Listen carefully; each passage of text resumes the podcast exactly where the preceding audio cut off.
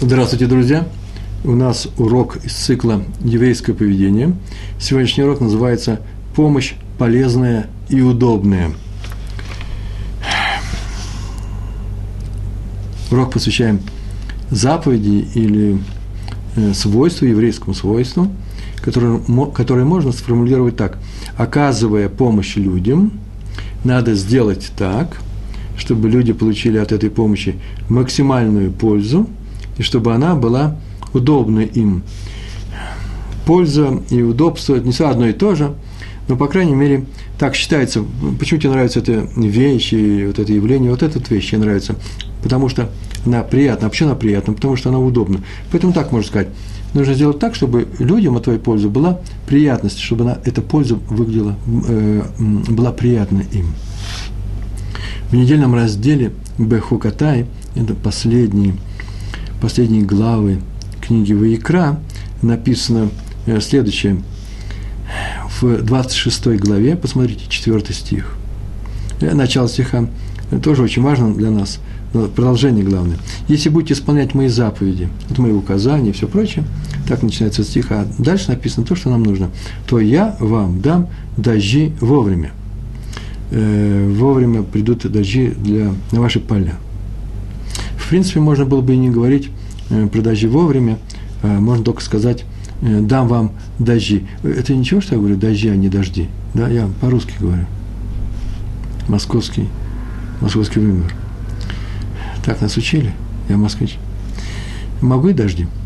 Я только, э, можно было написать, дам вам дожди. Э, слово вовремя можно было опустить. Будете выполнять мои заповеди, будет у вас дождь. Уже, это, уже одно это хорошо, да, идут дожди, почему? Потому что для того, чтобы для вашего сельского хозяйства. Но он говорит, что даст воздаяние, что ли, награду за то, что вы будете соблюдать мои заповеди в наиболее удобной для нас, для людей форме, вовремя. Это то, что по-русски называется ложка к обеду, да? Если кто, кто-то дает нам ложку, это уже хорошо. Не было у нас ложки, обед у нас скоро будет готов, а ложки у нас нет вообще. Да и, может, даже не готов, может быть, со самого утра. Нам дают вот ложку, красивую ложку. Нам подарили красивые ложки, набор. И мы с женой радуемся, хотя мы не собираемся сейчас обедать. Но будет обед, у нас будет ложка. Но уж ложка к обеду совсем хорошо. Почему? Потому что ее не поешь, э, эту еду, этот суп без ложки. Поэтому в том-то и дело, что особенно она нам дорога, эта ложка, именно к обеду. Дожди хороши вовремя. Когда не вовремя, они не нужны. Да что я так долго рассказываю? Я живу, мы живем здесь, в Израиле, и нам дожди нужны вовремя. Э, всем остальным, наверное, тоже. И когда заладит дождь, то вот лишний дождь. А здесь не бывает лишних дождей, если будет дождь, как ложка к обеду. А особенно хорошо, когда это приведет к э, хорошему Э, произрастанию растений, которые здесь все обычно, так было, по крайней мере, всегда, э, озимые, их пахали, высеивали, э, посевная страда шла после Суккот, после праздников, и дожди начинались, и шли до Песха, и все это э, росло очень удобно. Я дам вам дожди вовремя, можете о них не беспокоиться. Мудрецы, в трактате Танит, 22 лист, вторая страница этого листа, 22 на 2, отметили очень интересную вещь. Я дам вам дожди вовремя, вот не то, что просто вовремя, вам нужно, так было сказано. Да нет, вовремя это называется дожди, разговор, речь идет в нашем стихе о качестве дождя, а не количестве или не, не о времени. Э, они будут не слишком мобильными, в языке мудрецов это, знаете как, называется, не перепьешь. Вот э, когда у тебя жажда, то ты не, не выпьешь больше, чем нужно. Как-то можно выпить больше, чем нужно. Но если говорить не о водке, а о чем-нибудь другом, то вы можете представить. Вот именно в этом смысле э, не перепьешь.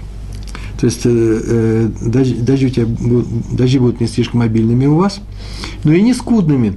То есть ты не останешься в жажде. То есть э, вода хорошо, но вот мало было. Вот о чем говорит слово вовремя. Другое объяснение вовремя, по-моему, фураж – Именно вовремя, а именно ночью по средам и субботам. Так сказано в Танит. Там вообще занимается э, Гемара этим вопросом, когда молятся э, по поводу засухи, например, да, и так далее. Да, в самом начале э, много об этом говорится. И сказано, что ночью по средам и субботам. И Раши объясняет, чтобы не утруждать тех, кто в пути. Люди идут в пути. И в эти дни обычно не ходят по сельским дорогам, трактам, ни в города, из городов, в, не, вне городов, не ходят по большим дорогам. А кто ходит? Ну, например, те люди, э, которые что значит, ходят, просто идут, на телеге едут, везут с товар на рынок. Так вот, по средам не было этих передвижений, потому что рынок не был, э, э, э, он э, по средам ночью, Йом Рви, это ночь с, со вторника на среду, рынки не открывались в среду утром, да, а только в пятницу утром, э, в пятницу, четверг утром и поэтому не было э, этих передвижений. А раз так, то шли дальше. Так написал Раши. Интересно, что еще были такие случаи, когда люди идут в Иерусалим на праздники, в частности, на Суккот, потом возвращаются.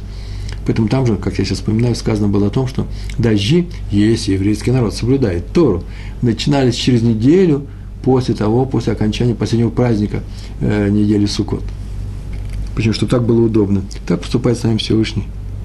Еще сказали мудрецы, Мидраш Раба, э, Мидраш Раба, ну, на Ваикра, 35 глава, там 9 параграф, если посмотреть, э, написано, что в дни царствования царя Гордуса дожди шли ночью, вообще каждую ночь.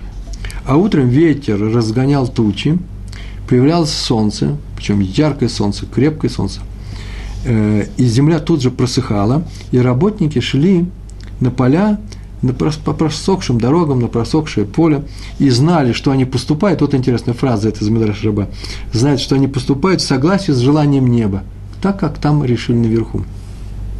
Что это означает?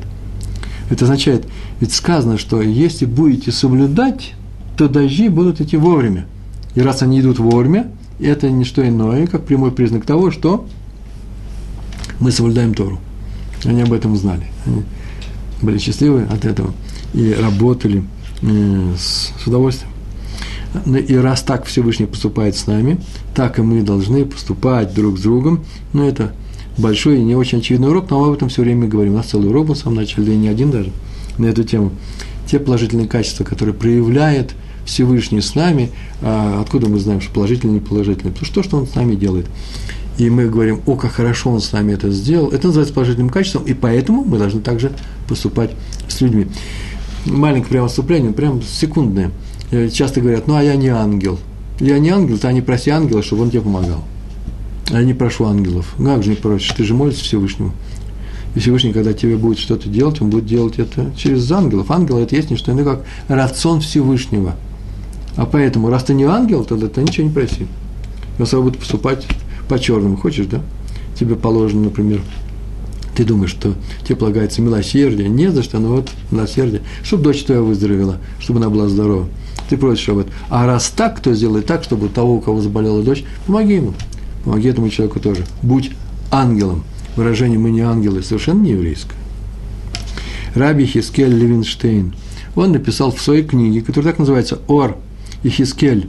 Ор Хискель – это значит свет пророка Хискеля, просто он использовал это имя – он так сказал, что тот, кто настоящий Баль Хесед, Хесед – это милосердие, хороший, хороший поступок, мой хороший поступок по отношению к другому человеку. Так вот, настоящий Баль Хесед – тот человек, который проявляет это милосердие по-настоящему и не изредка стремится это сделать. Так вот, тот, кто настоящий Баль Хесед, написал Раби Хискель Левинштейн, то он, и если он не может совершить Хесед в силу каких-то своих причин – Э, от него независящих. Так получилось, хотел и не получилось, он очень хочет, то ему тяжело на душе.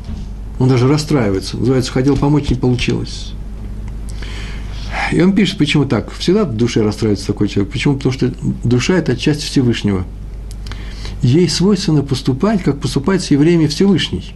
Такое свойство у нее. Всевышний дает дождь вовремя. То есть никогда ему удобно Всевышнему, а когда удобно людям. Нет, понятно, что говорить о удобстве Всевышнего не имеет смысла, но нас чему учит? Как вам удобно, так я и сделаю. Вот это называется хесед. И тот, кто не может сделать хесед по-настоящему другому человеку, чтобы ему было удобно от этого хесед, он расстраивается. Он не говорит себе, ну, в следующий раз что-нибудь будет, подвернется хороший хесед, мы его сделаем. Главное, что он переживает, что он не сделал хороший хесед. А обычный человек не баль хесед. Ну, обычно Амар, не хотел произносить этого слова. Человек, который поступает, как поступает, не, не особенно учится, не особенно старается, то наоборот, поступает, когда ему удобно. Он поступает хорошо, когда ему удобно, а не когда его об этом просят. А если его просят, ему это неудобно, он и откажет в этой просьбе, откажет в этой помощи. Или э, он помогает, когда он видит, кому-то нужно помочь. Ему сейчас удобно помочь, он, может быть, его еще не попросили.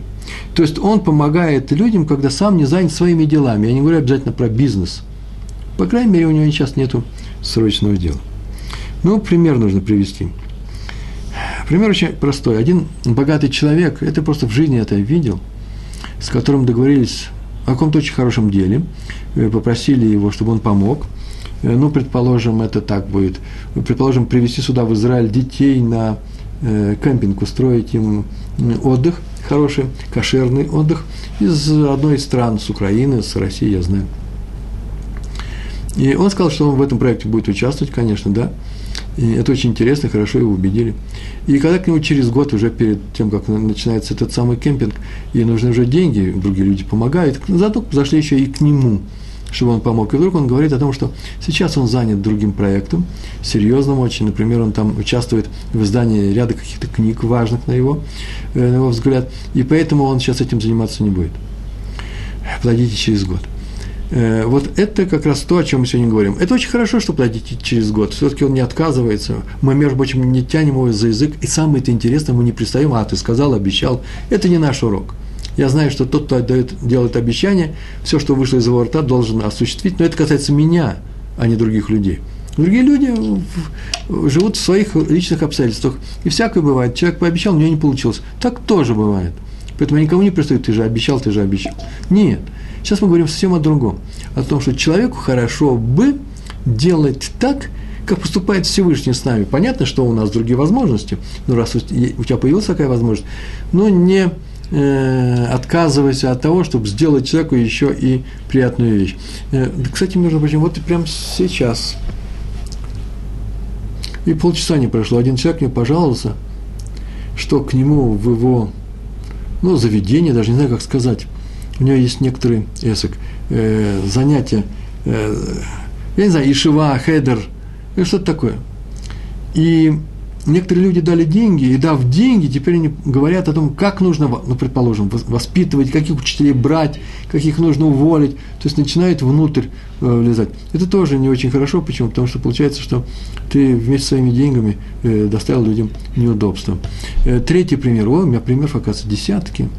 Человек дал деньги, большие деньги в одном из городов на здание, на, ну, ближе всего, так скажем, это не, не точно, ближе так, Э, так скажем, э, интернат для девочек или для мальчиков, которые э, собраны, еврейские дети, собраны в каком-то городе.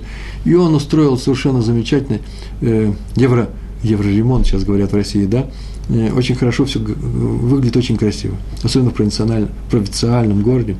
А потом он приехал на проверку и говорит, что это такое, почему у вас какие-то бумажки висят на стенках. А девочки вообще любят девочки это были или мальчики, неважно, но девочки уж точно, любят вешать разные картиночки у себя в общежитии. А ему очень это не понравилось. И он э, расшумел, э, раскричался.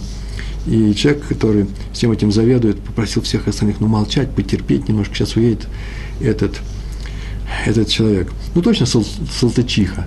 Я, наверное, даже я бы смолчал, конечно, но мне трудно было бы смолчать. Э, дал деньги, вот мы так живем. У нас так положено. Эти девочки развесили сейчас шарики, и они тут будут висеть.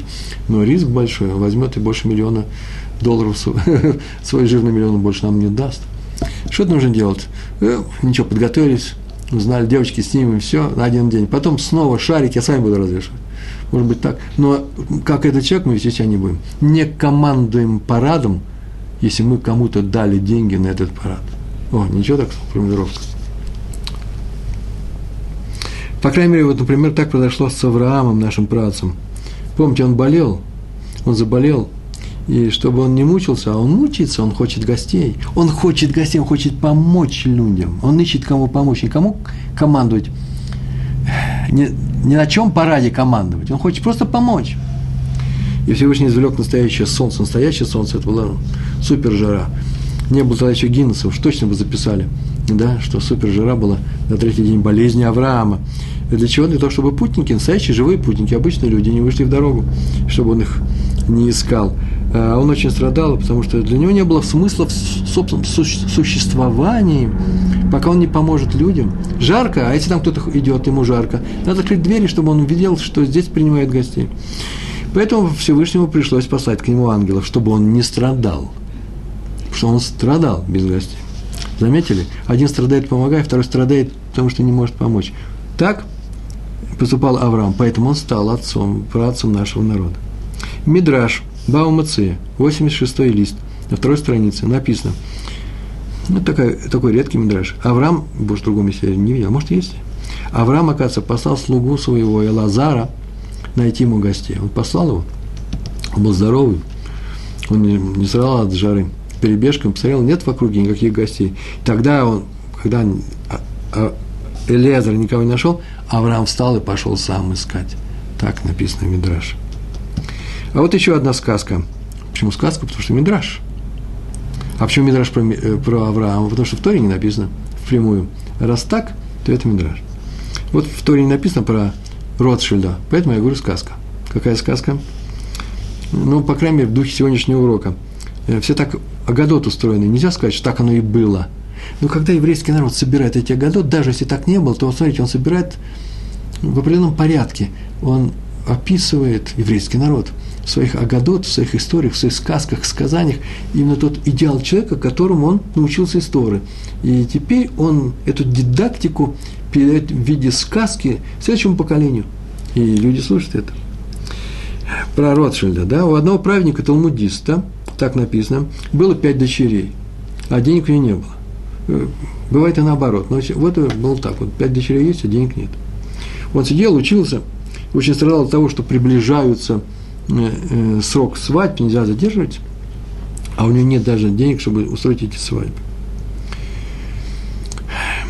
Искали ему, сказали, что во Франции, может, сказать, что это было в Германии, так я полагаю, по самой сказке, в Чехословакии, наверное. Скарпат далеко идти в Париж. Что в столице Франции, Париже, живет один богатый человек, который щедро помогает тем, кто выдает замуж своих дочерей. Называется Ахнасат Кала – да, устройство свадьбы. И он им помогает. Просто у него вот есть такое качество. Он им помогает. И пошел этот человек в Париж делать нечего, он выяснил, что да, это на самом деле не сказка, для него это не сказка. Он пошел в Париж, и после долгого путешествия добрался с приключениями, добрался до города. Там город был не самый большой, то есть маленький был город – и там было несколько синагог, он пришел в центре, и самую большую синагогу зашел, так я полагаю, потому что там оказался на молитве Шахрис присутствовал несколько сотен человек, так было написано. Уж очень большая э, синагога. Не помню, я был в Париже, какие там синагоги, но я буду снова съездить, посмотри. Все после молитвы все разошлись, а он остался. Один человек остался, он так решил, что это Габай, работник этой синагоги. На уроке несколько дней назад сказали слово заменитель для Габай, староста Миньяна, староста синагоги, ну или служитель синагоги, Габай, начальник местный. И он там остался, и он учил Тору, закутанный в талит, с тфилин на голове, на руке, учился. Ему нельзя было мешать, и он ждал, когда он встанет. Целый час он так проучился. Если в рассказе написано, э, после часа учебы э, он к нему подошел, то это не означает, что это был 60 минут, час. Час, ша, это называется некоторое продолжительное время. И он к нему подошел и, и спросил, как пройти к Надиву. Надив. Надив – это человек, который дает, помогает другим людям. Надвуд, Надив, Торем, как называется? Спонсор сейчас называется. О, хорошее слово. Надив. Э, Якова Ротшильда, это был именно Яков, еще в Париже – парижская ветвь была. Его звали Надив Агадоль, большой э, спонсор. Я спросил, как к нему пройти, к Надиву. Достаточно было сказать, а Надив, Ифо Гаркан. И э, тот закончил учебу, и э, спросили его об этом, и он сказал, что, насколько я знаю, сегодня Анадив не принимает никого, он занят. Да? Так что тебе придется прийти завтра, где-то остановился вот на постоялом дворе, понятно, завтра утром приходит на Шахрис, и после этого можешь пойти к нему. Но я тебе покажу, как туда пройти. Он был не обязан показывать ему, почему? Потому что вообще-то его не просили об этом. Ну, человек, приехав, при, приехавший из другого города, из другой страны, и он пошел и показал ему дом, дом Анадива. На завтра тот снова пришел, молился здесь, а потом отправился к дому Надива, э, нашел тот дом, постучал, вошел, его там приняли, и к нему вышел именно тот человек, который вчера к этому дому его привел. Раньше ходили без телохранителей, как я вижу, Ротшильда, олигархи. И он сказал ему, что даст ему, вообще-то на каждую свадьбу дает немаленькие деньги, 100 франков. Без всяких бумаг, без всяких свидетелей. Пришел человек, я, мне нужно, настолько был честный, мне нужно выйти замуж э, дочь, как я полагаю, с, из этого рассказа. Сказка. Да нет, это даже не сказка. Э, мне нужно было составить одну бумагу, ее нужно было заверить, это было просто сегодня утром Сегодня утром мне нужно было ее принести в одно учреждение, а заверить мне нужно было, ну, у кого, у нотариуса, еще у кого-нибудь. Я зашел к Равину, Равин мне дал эту бумагу. Я сказал, вот о чем нужно. Он посмотрел на меня и написал то, что я ему сказал. Он не проверял меня. В этом мире считается нехорошо обманывать, и никто будет обманывать не будет. То есть этот мир, наш еврейский мир, давно уже веками стоит вот на этой э, честности. Он спросил его, сколько тебе дочерей, уже вчера сказал, пять. Я, на каждую дочь я всем даю по 100 франков, тебе пять дочерей, дам тебе 500 но еще добавлю еще одну тысячу. Почему? Потому что я вчера показал тебе дорогу сюда. Я тебя привел, чтобы тебе было удобно получить эти 500. Что означает? Тут удивился, он объяснил. Дать деньги вообще-то не трудно, но у меня есть деньги, я беру и даю. Интересно, ему было не трудно дать деньги, не всем богачам не трудно. Очень даже трудно дать, деньги-то мои. А он говорит, мне не дали, не трудно, вот ящик, вот ты, вот я даю эти деньги. Но Иногда нужно, иногда нужно совершить масса, масса какое-то действие, богуфо, телесное. То есть нужно что-то сделать, не просто распорядиться деньгам, чтобы они перешли из этого ящика в карман. Требует усилий, некоторые вещи физических усилий. Называется масса богуфо. Так вот, надо тебе сказать, что я до, до этого еще ни разу не совершил никакого масса богуфо для тех, кому давал денег. Вчера это было первый раз. Я тебе довел до собственного дома, сказал, вот эта дорога. И в благодарность за то, что мне дал такую возможность, я тебе даю еще вдвойне. Он дал еще и тысячу. Еще и вдвойне. Так поступает Всевышний. Он исполняет свои обещания полностью и в самой удобной для адресата этого обещания форме. Но у Всевышнего нет тела. Поэтому исполнить заповедь телом своим может только человек. Что вот этот человек сейчас, Ротшильд, Яков Ротшильд, сейчас и сделал. Это называется наилучшее исполнение его заповеди. Да он загонит так, чтобы нам было. Ну, надо давать сдаку, мы дадим. Мне удобно, это мне надо. А по-другому. На самом деле, конечно же, я даю закуп, потому что нужно дать деньги этому человеку. Ему нужно дать деньги, у него нет денег. У него нет денег на что-то, я ему даю. Не, на, не обязательно на улице. Я даю другому человеку какие-то деньги, которые ему нужны. На выпуск книги. Еще на что-то. На какой-то проект. Э, чтобы детей привести в, в Израиль, чтобы устроить кошерный лагерь для детей. Я даю ему деньги. Ему нужно. Но некоторые дают деньги, потому что положено давать. Так сказано мне, я даю. Мне положено. Я даю, это все хорошо, это нормально, но я даю, потому что мне удобно. А когда мне неудобно, я не дам, я перенесу это. Э, этот акт выдачи, когда мне будет удобно. Так вот, нужно давать деньги так, чтобы что? Чтобы было максимально удобно тому, кто, кому я этот хасад делаю.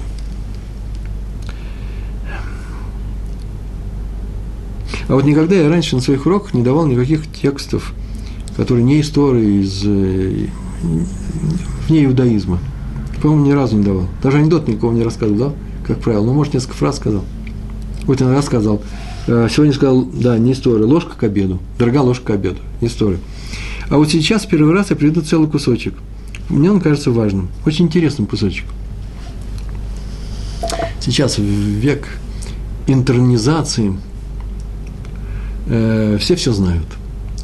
Э, везде можно пойти и открыть что-то и узнать. И видно, что многие люди общаются, и понятно, что тема мусара, человеческого отношения к другим людям важна. И все время люди с этим сталкиваются. И притчи всякие ходят, сказания, сказки, много чего. На эту тему и книги пишутся, не только Достоевским, и не только, э, например, Стругацкими. У них же каждая тема – это же тема морали. На самом деле, что такое добро, что такое зло. И много разных соображений э, пишут люди. даже не догадываются до того, что рядом здесь существует с ними еврейская цивилизация Торы, в которых эти вопросы являются чуть ли не центральными, которыми занимались и разрабатывали эти вопросы мудрейшие люди, все человеческая цивилизация из нашего народа все время рекрутируют людей, которые получают Нобелевские премии. Так вот, эти Нобелевские лауреаты в течение наших поколений, как и Нобелевские лауреаты, мудрецы, которым современные Нобелевские лауреаты даже и э, несоизмеримы по величине, э, не хочу ничего мерить, неважно. Э, так вот, эти люди, понятно, занимаются этими вопросами. Ведь многое же уже можно было бы и изучить, можно бы с этим было бы и ознакомиться. Ну вот сегодня я хочу вам привести несколько строчек из э, статьи известного учителя педагога, одного из самых, педагога номер один в России на русском языке. Он уже давно умер. Учитель номер один в России, я в этом э, настаиваю, э, которого звали Симон Соловейчик. Многие знают о нем. Э, статья называется «О следе жизни». Вот я сейчас возьму и прочту начало, вы увидите, что это просто тематика сегодняшняя моего урока. Это отдельно я прочитал, сегодня я вспомнил, а потом, когда выбирал тему сегодняшнего урока, увидел, что, ой, да это же прямо на эту тему и сказано. Статья так начинается, я сейчас читаю, да? Вот вопрос, который разделяет всех людей на две части. Так что вы сегодня же, и может быть даже в эту самую минуту, так пишет Симон Соловейчик в своей статье, в эту минуту, когда произносятся эти слова, сами решите, к какой половине человечества вы принадлежите. Все человечество делится на двое. Нет, нет, речь идет не о мужчинах и женщинах, речь идет совсем о другом. Сейчас вы это увидите, к чему принадлежите. Ой, я не умею не комментировать, да? Надо читать просто и все, дело конец. Я книги не умею читать, я начинаю редактировать. А сейчас я комментирую. Вот как разделяются люди, пишет Симон Соловейчик. Мне так трудно не сказать Раф Соловейчик. Может быть. Извините. Может, они вообще близкие родственники. У вас все возможно. Вот вопрос, который разделяет всех людей на свете. Вот как разделяются люди. На тех, кто просто живут, э, кто просто живет, проживая свой сегодняшний день так, как получится – а иногда даже не знает, чем и как его занять. И на тех, кто хоть иногда задумывается над тем, а что же он оставит в жизни после себя, какой след. Ну, я, конечно, отредактировал бы, я так могу сказать. Есть люди, которые живут и живут. Может быть, даже это хорошо они делают. А есть люди, которые просто живут и живут и думают, а вот для чего они живут? Вот что он хотел, наверное, сказать. Дальше.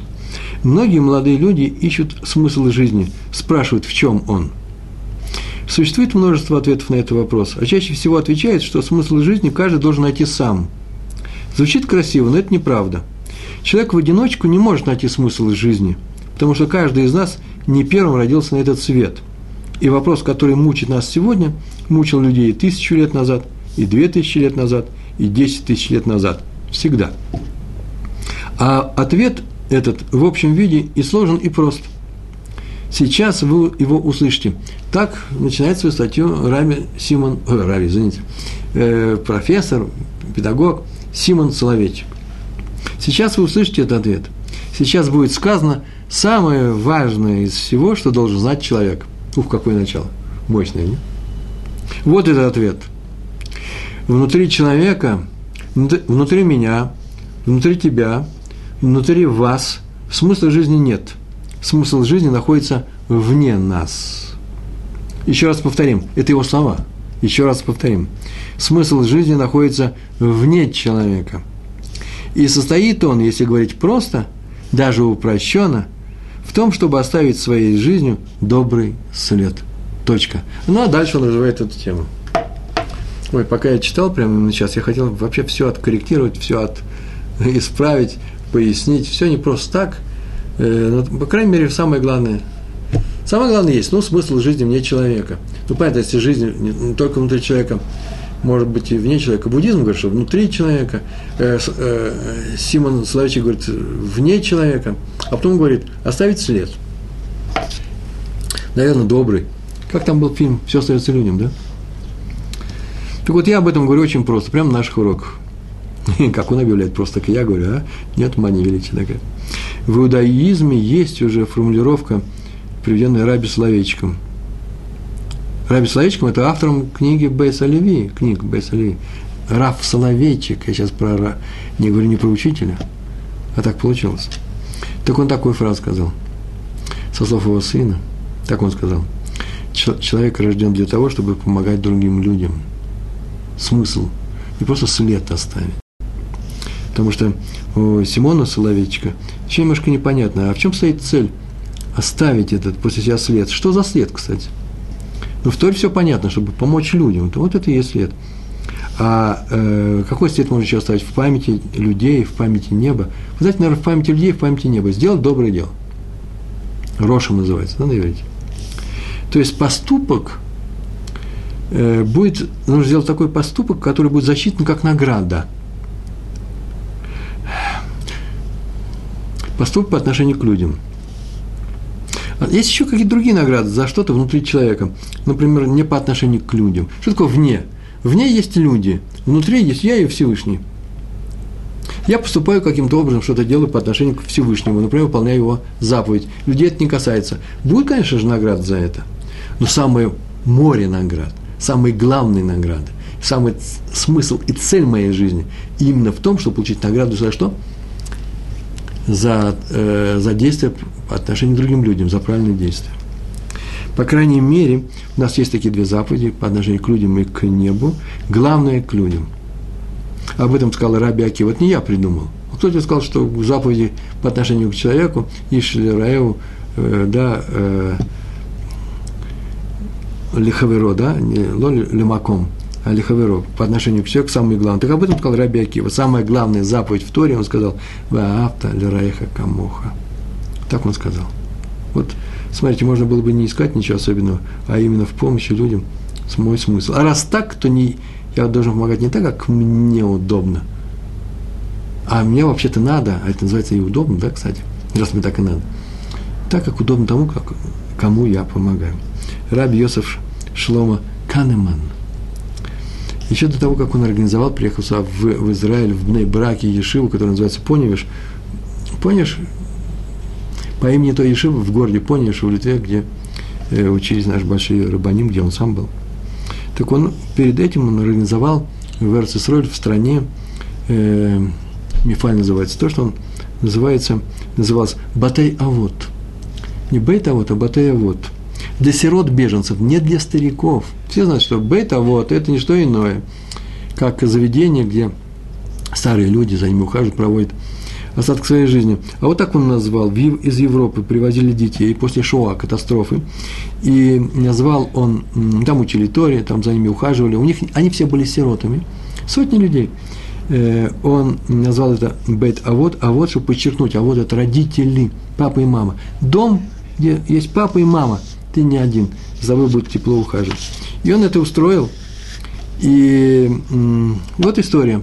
Однажды привели Э, при, э, прибыла большая партия детей из Триполи. Как я полагаю, это Северная Африка, да? Э, после войны. Никто об их прибытии не предупредил. Уже стояла ночь. Их нужно было принять и разместить. И сразу же бросились в Махсан, на склад, где там сарай при, был при этом заведении. И нашли, что очень много есть кровати, железные кровати, деревянные, не знаю, матрасы, но не было постельных принадлежностей, вообще их не было.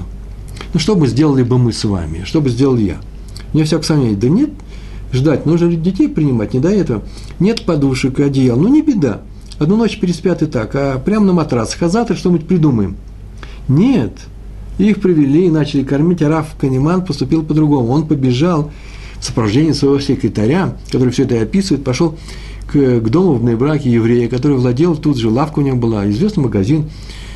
Человек, который звали Ильяу Айзенштадт у него был магазин, может быть, даже сейчас кто-то мне сказал, что и сейчас есть, магазин постельного белья, постельных принадлежностей, подушки, одеяло, полотенце, все, все это можно было купить. И он стал громко стучать его дверь и кричать на весь район. Равка Нумал, вообще нужно представить эту картину, человек старый уже был. Он кричал, э, Раби Айзенштадт, рэп Ильягу, рэп Ильягу. Ну, на иврите он стал, вставай скорее, на иврите, на идиш, да, э, прибыли, вот так сказал, идиш и киндерлих, э, приехали еврейские дети, срочно вставать, они будут учить Тору, но им не на чем спать, вставай срочно, нужно их положить спать, вставай быстрее. То встал, увидал по голосу, ой, шел Рав Канеман, побежал, открыл э, все, э, свое заведение, и они втроем, он, может, там еще были работники, какие-то секретари, Рав Канеман, таскали в э, это заведение э, подушки, одеяло и принесли. А, кстати, когда они пришли, а увидали, что а дети это спят прямо в одежде, прямо на матрасах, которые лежат на полу. Кое-кто просто на кроватях без всего. Они заснули, потому что ужасно устали. Поэтому они все полночи занимались тем, что застилали кровати, приносили туда спящих детей. И говорят, что вообще из этих детей даже никто не проснулся, никто не заметил. Всю ночь они работали. Вот это называется помочь по максимуму. Так поступал Раф, Раф Кайнеман. Не то, что нам удобно, неудобно. Надо сделать максимально, чтобы можно было помочь. Но не за счет других людей, а за счет своих усилий, своего времени и так далее. Хотя вот прибежал, сделал Раву Айзенштадту приятно, и Раву, а может даже и Рав, э, человеку по имени, он его звал, да, Раф Айзенштадт, он кричал ему. Ой, это отдельный разговор. На эту тему, кого можно называть Равом. Чисто русская ментальность. Нельзя называть никого, э, а только того, кто Гадоль Бадор. Э, самых-самых больших. Вот я, например, получил 16 сейчас э, сертификатов, сдал 16 тысяч экзаменов, вот такого, такого, такого, теперь я раввин. А до этого я не разрешал называть себя раввином. Я так полагаю, что все делать всем по-другому. Здесь раввинами арав принято называть всех. Я прихожу к раву, к раву Шмуэлю Ойербаху, и когда мы с ним разговариваем, он меня, он меня так называет, а Раф Пятигорский. Я же не буду говорить ему, я никакой не Раф. Это вообще-то не скромность так заявлять, а именно ну, это гордость такая. А я вот такой гордый, что я такой, что я такой скромный, я никакой не Раф. Он своих учеников так зовет. Здесь это приличное, нормальное э, название, нормальное, э, нормальное звание. А в России так всех и звали, и поэтому принято называть Рэб. Рэб – это сокращенный от Рав, и поэтому вообще нормально называть человека именно Рэб. И э, то же самое в окружении Рава Ойербаха. Э, тот, кто говорит, что получил большие сертификаты равинские от э, от окружения Рава Уэрбаха, должен знать об этом, что Раф Уэрбах, его все его дети, его все его внуки, с которыми я учился, всегда всех называют да, Раф. Это так принято, это приличное поведение называется.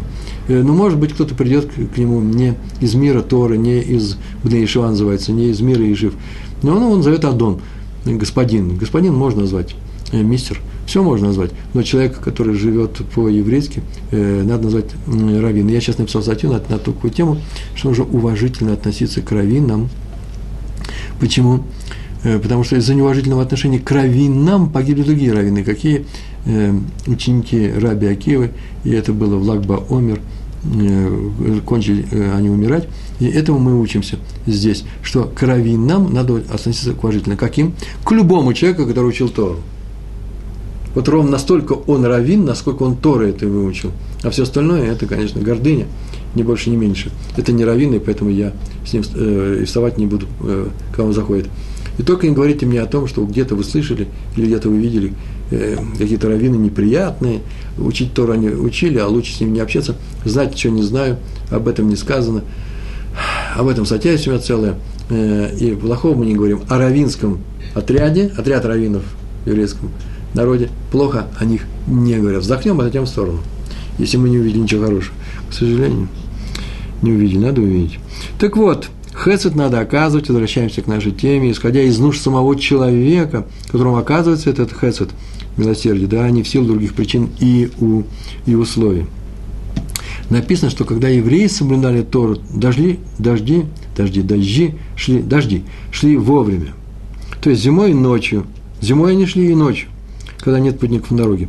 Мы просим, чтобы дождь пошел зимой. Так у нас в Израиле.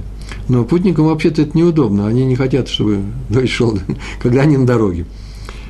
Когда храм стоял, так написано в трактате Йома, на 53-м листе, вторая страница, там так написано, то первый священник просил у неба не принимать молитву путников.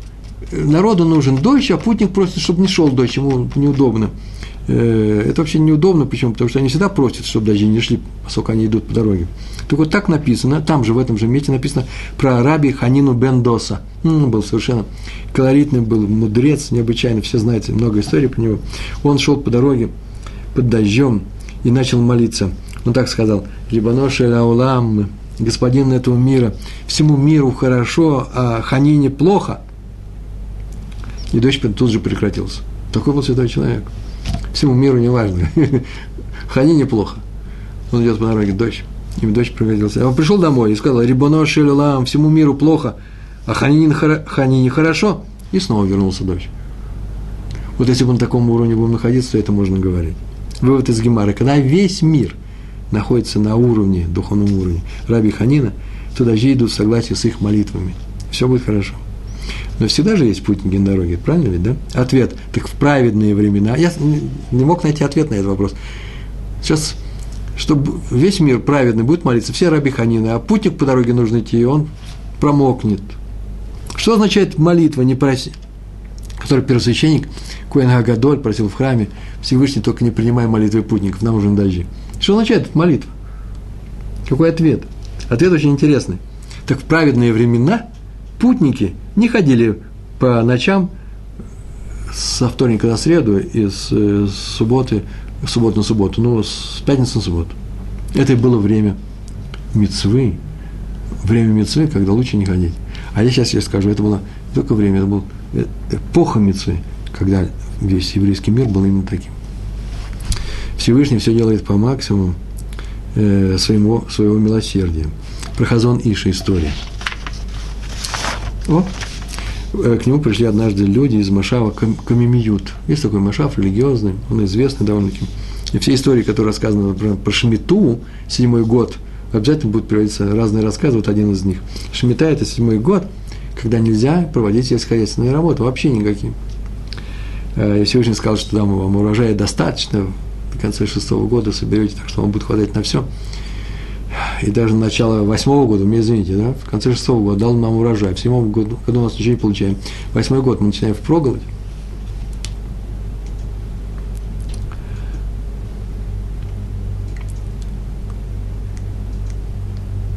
Я не призывал вас, э, Геннадий, читать э, Симона Львовича Соловейчика.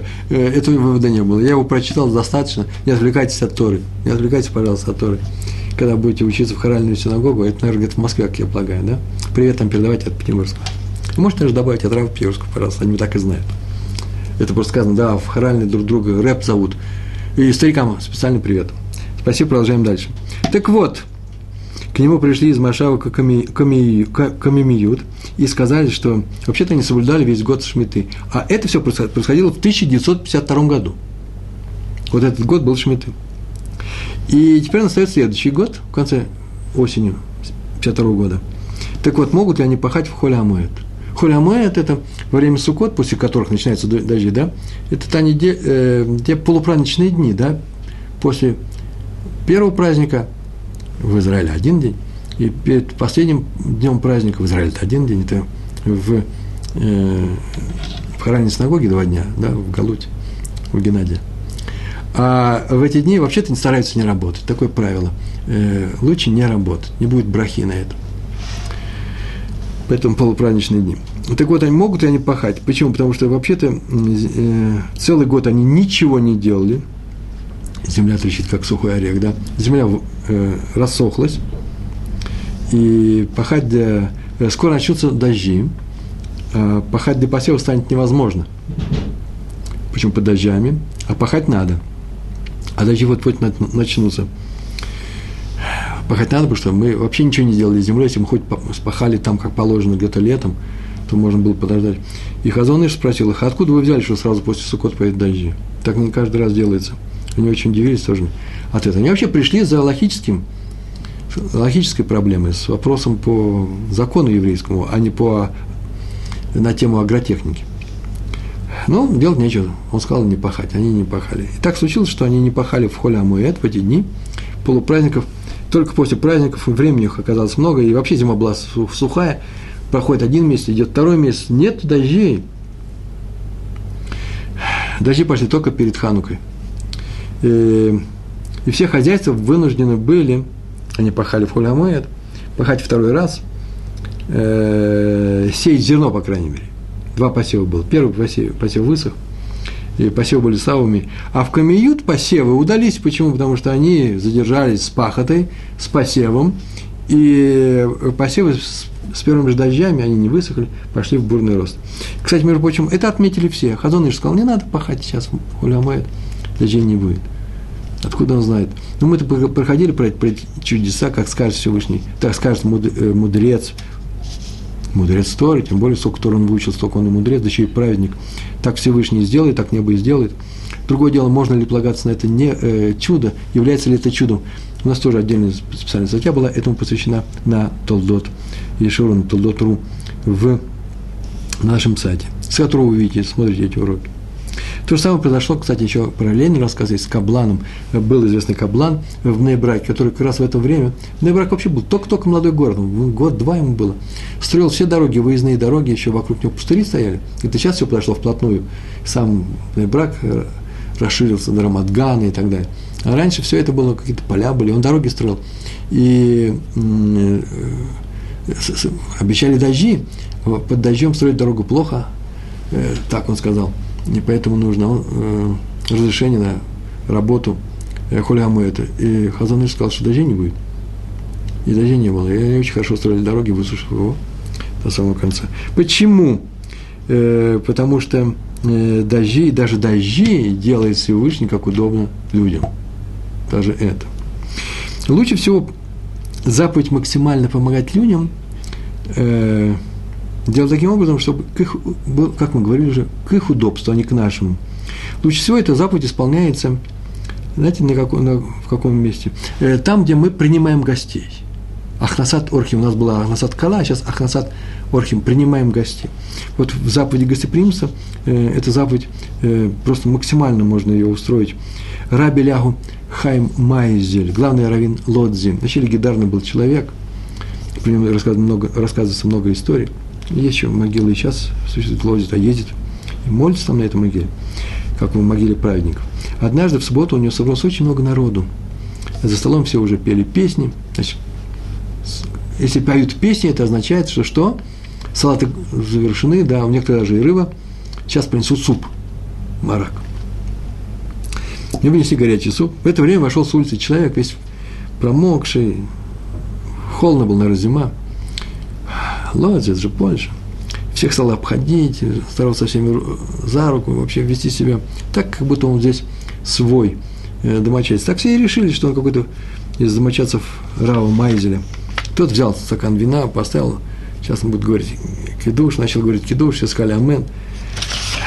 Он его выпил, и вдруг как начал, начал кашлять, и кашлял, долго кашлял, очень долго кашлял. Раз спросил, что, что случилось? И тут все поняли, что когда он его спросил по самому, по самому вопросу, что Рав вообще-то видит его впервые, и тот ответил, что вот его никто не хочет пригласить к себе, все знают его в городе, многие знают его в этом городе. И он пришел сюда, потому что только здесь он может сказать кидуш. Почему? Он прям так сказал, потому, почему? Потому что я болею чехоткой, туберкулез. И поэтому все решили держаться от нее подальше. Как Раф услышал об этом, он взял его, обнял, притащил к себе, посадил рядом с собой, начал, а тут кашляет начал его кормить, угощать и сказал в конце концов. А, тут еще был такой случай, усадил, дал ему горячий суп, Арбанит о чем-то сказала ему на ухо. И тот же, тот же попросил э, сразу приступить к супу. Он говорит, все, все, завязываем с песнями. Почему? Чтобы не задерживать горячие блюда. Сейчас суп кончается, горячие блюда. Почему? Потому что гости голодные. И, и сказал обязательно, завтра утром приходи ко мне снова. Вот весь рассказ. Я не призываю никого, и себя, и вообще никого приглашать к себе домой больных чекоткой. Такой болезни сейчас нет даже. Я призываю к всем другому. Просто подумать, а почему Раф Майзель не боялся заболеть? А почему за всю свою жизнь он никогда ничего не заболел, прожил большую жизнь, прожил большую жизнь, и не было ничего ни у него, ни у его друзей, ни у него знакомых, во всего семье. Может быть, из-за этого поведения, может, из-за того, что он ради заповеди – так себя вел, и поэтому у него не было никакой опасности, э, заповедь охраняет человека, она помогает э, избирать многие опасности, которые могли бы быть, даже если само исполнение заповеди связано э, с некоторыми опасными моментами. Не больше, не меньше, только задуматься на эту тему.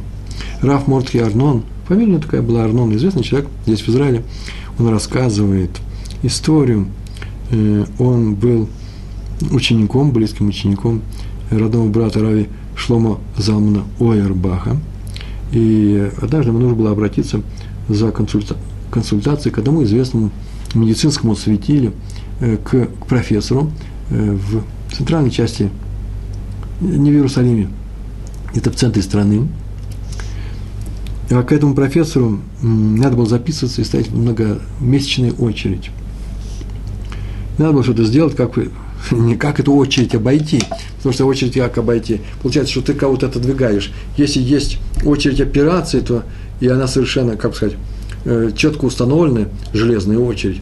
Поэтому если кто входит в начале, по дружбе, за деньги, неважно как, то всех сдвигают. Не знаю, что нужно спросить у Рава, можно ли это делать. А вот на консультацию к профессору, который всегда найдет такое время, предполагается, что всегда найдет такое время, не за счет других людей, все можно как-то попроситься. Как попроситься? Он пошел к своему раввину, тот сказал, что это вопрос лучше всего решит его родной брат Раби Шлому Залман Ойербах. Он к нему пришел. Раз он к нему пришел, значит, это происходило в Шарей Хайсет в Иерусалиме. Пришел к нему в, на прием в Смидраш э, Агра, э, Веленского Гаона, да? Часто рассказываю об этом месте. И рассказал, в чем дело – и тот тут же стал писать письмо для этого профессора. Он говорит, я его лично знаю, он меня знает лично, сейчас я ему напишу. И тут же написал, э, написал, сложил его, взял конверт, вложил, и на конверте нужно написать теперь имя профессору такому-то. Вдруг оказалось, что фамилию профессора он помнит, и все его знают, а имя он его, Шем пройти, личное имя, забыл. И он спрашивает, имя ты не знаешь? Он говорит, нет, не знаю. Ну и не важно, мол, достаточно, профессор такой-то светоч мировой науки и так далее. Нет, нет, нет, нет, говорит, не так. Это нужно обязательно, это очень важно. Важно к человеку обращаться так, как он, как приличные люди обращаются. Надо узнать это имя. Встал, уже будучи немолодым человеком, пошел в, в коридор и спросил секретаря, э, чтобы он дал ему, мадрик в телефоне, телефонную книжку, чтобы сейчас, сейчас мы там найдем э, его данные и узнаем, как его зовут. И да, надо сказать вообще на самом деле, что это вообще случай непростой. Дело в том, что нужно знать, что Рафа Ирбах относится к такого рода людям, я знаком с такими, с его сыном, Раф Шмуэрем, Ойербахом Шалита. Э, эти люди ни на секунду не отвлекаются от Талмуда, от учебы. Ну, понятно, что иногда они идут по улице, они не идут с этой книгой, но они идут для того, чтобы там вот, что там делать? Или спать для того, чтобы отдохнуть перед учебой Талмуда, или поесть, чтобы наесться, набраться сил для того, чтобы учиться. У них учеба главная цель, смысл всего. Все остальное для этого сделано. Поэтому ситуация очень странная. Вдруг Раф оставляет свой Талмуд. Ну, пока он помогал человеку, он помогал человеку. А сейчас он идет взять телефонную книгу. И проситель так стало неудобно, написал себе, вот Раф Мартхай Арнон, сказал, что ужасно неудобно отрывать Рава от э, занятий, э, он крадет время, и вообще-то битуль Тора, вот он сейчас сделал битуль Тора. То есть время зря ушедшее от учебы. И Рав сказал, ты знаешь, что такое время, битуль Тора, битуль Зман, да? Он не хочет отрывать время. Ты знаешь, что такое, для чего создано время? Для чего оно создано Всевышним?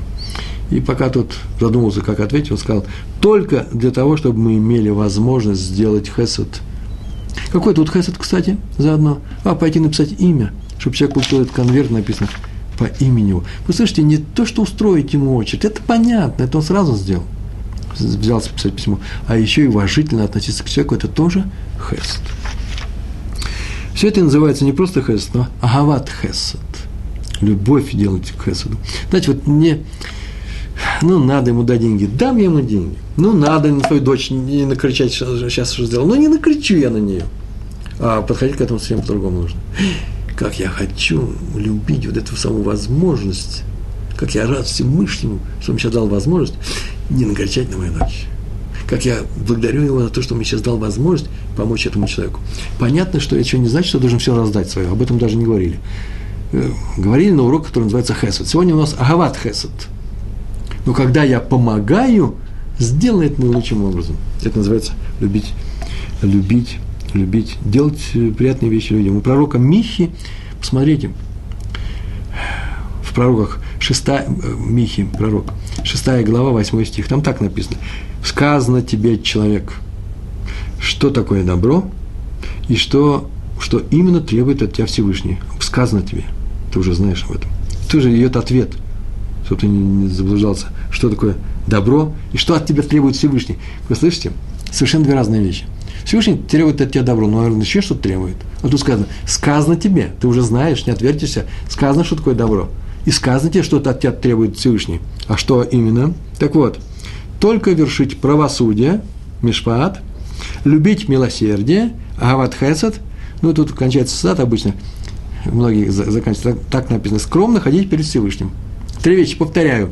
Правосудие, чтобы была справедливость, чтобы любить, любить милосердие, не делать милосердие, а любить, делать милосердие. И третье, скромно ходить перед Всевышним. Об этом написано в Хофицхайма. Все это предложение. Со всеми этими объяснениями книга называется Ават Хесед. Надо искать людей, чтобы сделать им хесед, а не уклоняться от него. Ибо для этого мы и родились. И не делайте, я добавлю, и не делайте своего хеседа рекламу для самих себя. Вот он какой я. Почему? Потому что написано скромно ходить перед Всевышним. Это и будет справедливость. Мишпат. Или по-другому еще можно сказать мишпат. Все говорят цедок, когда э, все справедливо, все довольны. Нет, это называется мишпат. Именно тот суд, который судит Всевышний, э, которым судят Всевышний людей. Это называется истина эмет этого мира. Когда умирал Адмор Брошева из Брошев, Раби Давид Шварбер, он так сказал. У нас остается, да, 4 минуты еще, Рабари. Он так он сказал, перед смертью. Ну, говорят, за неделю до смерти. Так сказал, ну, еще немного я перестану перед, э, перед верхним судом, там меня будут судить, строго судить меня там будут. Но я не боюсь. Почему? За меня заступится мой учитель и Адмор из Сфинки. Был такой великий Адмор, из Сфинки известный, Раби Йосиф. А почему я уверен, что он за меня заступится? Потому что я его об этом попросил. А известно при него, всем известно, что ни разу в жизни Раби Йосиф не отказал в просьбе ни одному еврею. Все, что его просили, он старался сделать. Они к нему приходили и за брахой, и за помощью. Он все старался. Я от него один раз в жизни попросил только одно, что когда я умру, перестану перед судом, чтобы он замолвил за меня слово, потому что его слову прислушиваются там. И он мне обещал, поэтому я спокоен, он это сделает. Однажды на одном из моих первых уроков, видеоуроков, мы говорили об этом, э, про э, Раби Счебани, Э, он как-то сказал своему одному хасиду, рассказывался весь этот равинский анекдот, такая длинная история была, о том, что он ему обещает, что он ему Алам Хаба гарантирует. Тот причинил однажды физическую боль иголкой, когда мерил костюм ему на примерке своего адмора уколол, и сказал, ой, теперь я потеряю Алам Хаба, был мальчиком. Ты сказал, я тебе обещаю. Тоже был мальчик, еще у него отец рано умер, он стал адмором. Э, руководителем хасидов из Чебани, уже будучи здесь, в Израиле. Э, сказал, я тебе обещаю, Аллах Аба будет за тобой останется. Когда он умирал, его вызвал к себе, тоже был старик. И сказал только одну фразу, найдешь, ну и ты старайся. Я тебе обещал, ну и ты старайся. Э, то же самое здесь можно было сказать. Адмор сброшил, попросил Раби Шварбер у своего учителя Раби Свинки, чтобы он заступился. Ну, я старался. Так вот, последняя история у нас две минуты осталась. Хазон Иш до глубокой старости принимал всех пришедших к нему в гости. Э, к в гости это значит э, за брахой, или за советом, или обсудить какой-то вопрос, или э, свое решение, сказать, по Торе, какой-то пса называется. И он был уже старый, все говорили, его жена расстраивалась, что вообще-то он принимает всех, когда они к нему приходят. Но это не только про него, это про всех известно. И он не соглашался вывесить на, две, на, на дверях табличку с часами приема. И говорил такую фразу, как можно закрывать дверь перед евреем, который пришел просить помощи. Я это сделал. Его ученик рассказывает, звали его Шрага Фра, Файвель Штейнберг – ну, сейчас живет, он написал эту книжку. Однажды он всех принял и собрался ужинать. Все, никого больше не было. Раф Шага был с ним в комнате и вышел в коридор. Вдруг в это время входит еврей какой-то, сел на э, стульчик и сидит и ждет, что, когда его примет Раф. Ну, Раф Шага посмотрел на него и пошел сказать э, э Хазанышу, что что пришел еще один. А в это время он увидал, что Хазаныш готовится э, ужинать, уже стол уже накрыт, и он взял вот эту чашку с водой и сейчас делает на тела едаем. Он вошел и вдруг понял, что сейчас, конечно, не время, он же ужинает, но тела едаем делает. И поэтому он вышел, чтобы сказать тому, что приходи завтра, если ничего не будет. А, Хазаныш увидал, что ученик вошел и вышел. А, значит, там есть что-то, положил эту чашку и побежал туда, и схватил этого человека, вел к себе. И целый час они проговорили вместо ужина, решили какие-то вопросы, он помогал ему. И посидели не меньше часа, ужинать уже пришлось уже глубокой ночью, но Хазон Иш сидел довольный не едой, а тем, что какой удачный день, он помог еще одному человеку. Вот нужно прожить жизнь так удачно – чтобы мы могли вспоминать о всех тех помощях, и только это и зачтется, о всех тех помощях, которые мы оказали другим евреям. Нас будет спрошено, что мы учили, как мы соблюдали и как мы помогали. Это одно из самых главных. Так нужно помогать так, чтобы было удобно тем, кому помогаем, Всевышнему и нам. Нам, в последнюю очередь. Большое, большое вам спасибо, всего хорошего. Шалом, шалом.